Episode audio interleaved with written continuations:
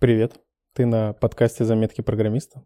Это подкаст программиста о том, как прошел день, прошла неделя или прошло вообще какое-то время, что происходило на работе, около работы, и все это связано с программированием. Это будет интересно людям, которые как-то связаны с digital, с IT-темой.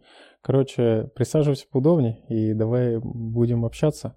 Меня зовут Андрей, я работаю фронтенд-программистом, работаю в компании Казан Экспресс, это marketplace мы доставляем товары, продавцов, довольно покупателям за один день.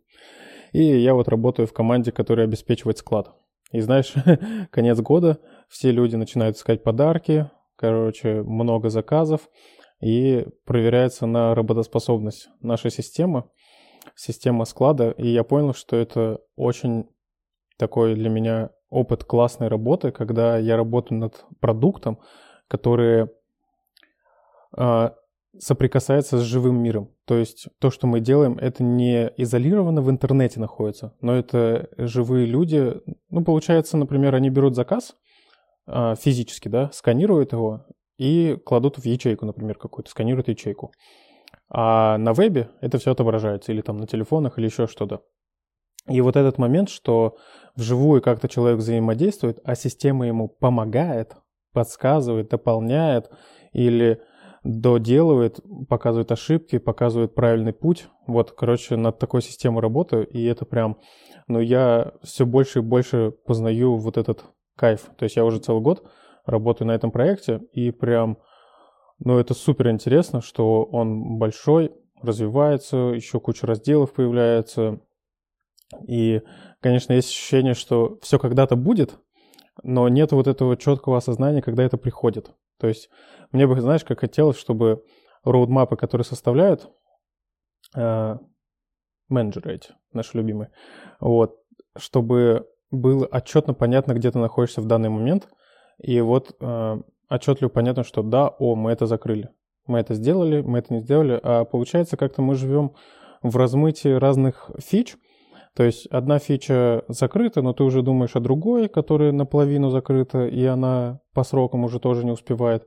И получается какое-то вот такое все время спешка. И ты не можешь понять, что что-то выполнено, а что-то вот нужно еще выполнить. Но, конечно, может быть, для этого и нужны вот эти ретроспективы, обзоры по целям, вот всякие вот такие вот созвоны, чтобы просто не быть вот в этой дизморали о том, что ты делаешь, оно реально происходит, реально полезно. Вообще, э, однажды еще увидел скрин такой, типа, где люди, которые пользуются этой системой, начали писать отзывы о системе, они такие там в восторгах, там, знаешь, типа, с такой любовью об этом говорят, и я такой, блин, да, мы делаем продукт для людей. Но это супер прекрасное ощущение. Надеюсь, ты его тоже испытываешь. Или если нет, то испытай как-нибудь. Я вообще люблю созвоны, на самом деле. А, а, какие-то спонтанные, запланированные. Я такой человек, что мне э, по нраву, по нраву вот созвониться. Я из тех людей, которые любят созвониться. Могу решать и текстом, но и голосом вообще спокойно, классно. Но почему-то был один созвон, и он меня выбил прямо из колеи. Но это, вот знаешь, вот после одного созвона ты идешь такой, и жить не хочется. Ну, в данном контексте работать не хочется. Прям, ну, настолько дезмораль, вот настолько он все соки забрал из тебя, этот созвон, и это было, короче, не внутренний созвон, а внешний, там, не из команды, да, с, с людьми. И прям я для себя подметил важный пункт, что когда в созвоне у кого-то техническая неисправность, там почему-то вы не можете одновременно говорить или еще что-то, то это прям ну, настолько выбивает, что ты пытаешься что-то сказать, а бах перебиваешь, пытаешься что-то сказать, а бах он не слышит тебя, тебе пытается это повторять. Короче, вот был один созвон такой, который прям вот жестко выбил из колеи. Я после этого ходил такой, жесть, вообще ничего не хочется. А, и для меня это прям так странно было. Я обычно люблю созвон, а тут прям ну, настолько внутри стало не по себе. Сейчас я делаю э, дизайн правки после, но не на своей задаче, а на задаче другого человека. То есть я взял у него, типа, йоу, давай доделаю. И знаешь, мне кажется, это как-то как будто бы легче мне делать, чем за, за собой же делать дизайн правки. То есть он что-то сделал, а я потом вот вношу какие-то правки, которые надо. Не по багам, а типа вот дизайнер сказал, вот это, вот это, вот это, вот это, вот это, вот это надо поправить, доделать. Я вот это доделаю. И мне так это что-то легко прям дается. Ну, обычно, когда в свой код вносишь дизайн правки, почему-то это как-то вот сложнее воспринимается. А тут мне прям так легче. Я подумал, может, даже есть какая-то такая методика, что типа один разработчик начинает задачу, другой ее заканчивает, там или другой может после этого баги какие-то изменить. То есть, типа такая супер кросс-разработка, когда а, несколько людей в курсе функциональщины, которая происходит, внутрянки вот этой всей. Потому что нас пока немного на проекте, и мы, в принципе, все в курсе, все, что происходит. Но в перспективе я понимаю, что разрастается команда, э, разделы разрастаются, и ты уже не в курсе всего, что происходит в каком-то разделе. Вот. Но я прям делал, и мне я кайфанул. Я прям реально получил удовольствие, задачу сделал, там с дизайнером вроде все согласовали, и все, классно. Посмотрел еще конференцию у Яндекса, вот это Як 2022, видео «Зачем мир open source?», и мне нравится прям, а, как Яндекс решил в этом году подойти к формату конференции, что это такие коротенькие видео, которые спокойно на 2х можно посмотреть, какая-то там динамика есть, кадры меняются, и при этом какую-то мысль доносят. Вообще, очень понравилось, как они популяризируют в целом э, вот свою техническую часть, как э, для программистов. Вот. И такое все время складывается впечатление классное о Яндексе, пока не начнешь читать какой-то хабар, какие-то отзывы людей, которые там работают, или с кем-то не пообщаешься, который там работает, и ты такой, э, ну ок, уже другое мнение складывается. Но какое Яндекс формирует о себе благодаря вот таким штукам, это классно. Если ты не смотрел, Як 2022 конфа, супер, вообще советую это видео. Вот я зачем мир open source смотрел, мне очень понравился, прям и классные мысли доносят, и в целом и понятно, и даже что-то становится интересно, хочется еще чуть-чуть посмотреть. Вот. Мы решили, короче, закрывать э, все реквесты в конце года, чтобы уйти в Новый год без открытых реквестов. И столкнулись с тем, что некоторые фичи не готовы для дева, и нужно их закрывать фичи-флагами. Типа решили закрывать их фичи-флагами. Мы их все равно зальем, типа, но закроем фичи-флагом. Просто не будем включать их, типа. Я подумал, а что вот всегда вот тогда новые фичи не закрывать фичи флагами? Это же, блин, удобно. Ты потому что часто в начале разработки вообще не знаешь, что будет с этой фичой, когда ты ее сделаешь. А так сразу фичи флаг сделал, сразу все под это настроил, и все вроде красиво выглядит. В любой момент можешь включить, выключить. Звучит удобно, да? Вроде даже есть такой подход к разработке. Я как будто сам прихожу к этому подходу, но итеративно. Не так, что я сразу внедрил этот как-то он называется, Trunk-Based Development, как-то он так называется, короче, загугли, Trunk Basement, вот э, начало, и Feature Flux, с этим связаны слова.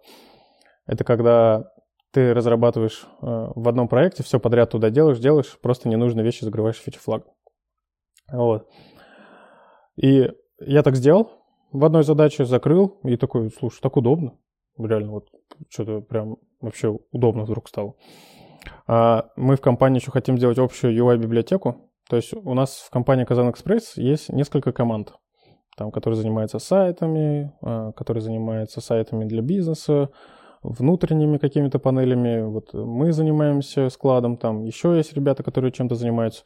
И вот э, есть такая идея, идея делать общую UI-библиотеку, пока у нас на каждой команде как бы своя. А вот есть идея делать общую. И мне это прям кажется, ну, таким э, невозможным или чем-то очень э, сложным в плане внедрения. То есть сделать-то можно, но вот в плане внедрять, чтобы это на уровне дизайна сначала все внедрилось, потом на уровне разработки вот на это все переходить. Ну, прям, ну, я посмотрю на это. ну, мне прям супер интересно, как это в итоге получится. То есть пока сделали только типографию и вот цвета начинают делать, а потом уже начнется делать сами компоненты. Вот прям ну, надеюсь, будет о чем тебе рассказать. Э, надеюсь, ты э, подписался уже тут на подкаст где-нибудь, я не знаю, где ты слушаешь, лайк поставил там. У меня есть еще телеграм-канал, заметки программист Андрей называется. Можешь зайти, э, подписаться или группу ВКонтакте. Вот, так что давай залетай. Я буду рассказывать о том, как это у нас получается, внедрять, не внедрять, разрабатывается она, не разрабатывается. Но что я понял, что удобно, когда между отделами одинаковая коммуникация. Например, я захожу в дизайн, и у них цвета, иконки, компоненты называются так же, как у меня на фронте. Или на фронте у меня DTO-шки, модели называются так же, как на бэке. И это, короче, удобно, когда вот между отделами одинаковая коммуникация, одинаковые термины, вам не нужно ничего переизобретать, да, вы просто используете одинаковые термины, и потом в дальнейшей разработке это, короче, удобно становится. Потому что, э, ну, дизайнер нарисовал что-нибудь красный, какой-нибудь там цвет, да, и ты такой, о, у меня точно так же подписан, мне вообще легко понять, о чем ты. Вот, это удобно. То есть мы, э, у нас это есть на какой-то стадии, но где-то еще нету, и вот хочется, чтобы везде так было, прям чтобы вот этот developer experience был приятный. То есть, когда работаешь над проектом, тебе самому было приятно. Вот у меня такая сейчас есть не мечта, как это, техническая, техническая цель, чтобы разрабатывать было приятно. То есть хочется прийти к какому-то сторибуку, хочется э, прийти к тому, что у нас понятная э, архитектура, все очень наглядно, чтобы прозрачно было, чтобы документировано было, чтобы тестами было покрыто, чтобы вот прям вот, ну вот вообще все красиво было. И прикольно у нас в команде сделали шаг для этого. Мы, короче, новое сообщение о релизах сделали, новый формат.